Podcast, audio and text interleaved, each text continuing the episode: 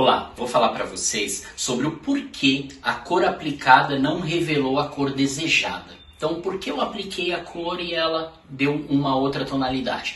Primeiro erro é aplicar a cor que eu quero. Eu nunca aplico a cor que eu quero. Eu preciso fazer um cálculo de colorimetria onde eu aplico uma cor que ela vai se somar ao que eu tenho e me dar um terceiro resultado. Ou seja, a cor aplicada mais a cor que eu tenho me dá um outro resultado.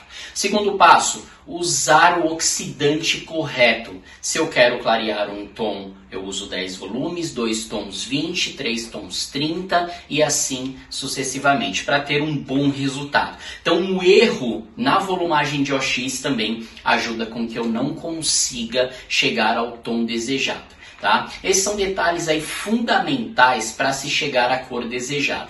Falando em colorimetria, a gente vai ter logo mais vídeos, assim como a gente vem tendo com a equipe técnica nas lives, a gente vai ter vídeos, eu vou fazer alguns vídeos sobre colorimetria neutralização, sobre como somar as cores, o qual a cor ideal a se aplicar para ter o resultado esperado, para que a gente não cometa mais esses erros. Então, em breve, a gente vai ter mais vídeos sobre colorimetria, mas nunca aplique a cor desejada, sempre a cor que vai se somar ao que você tem para te dar o resultado esperado. Assim, você se torna um profissional colorimetrista cada vez melhor. Isso é Garden Flowers trazendo para você o educacional.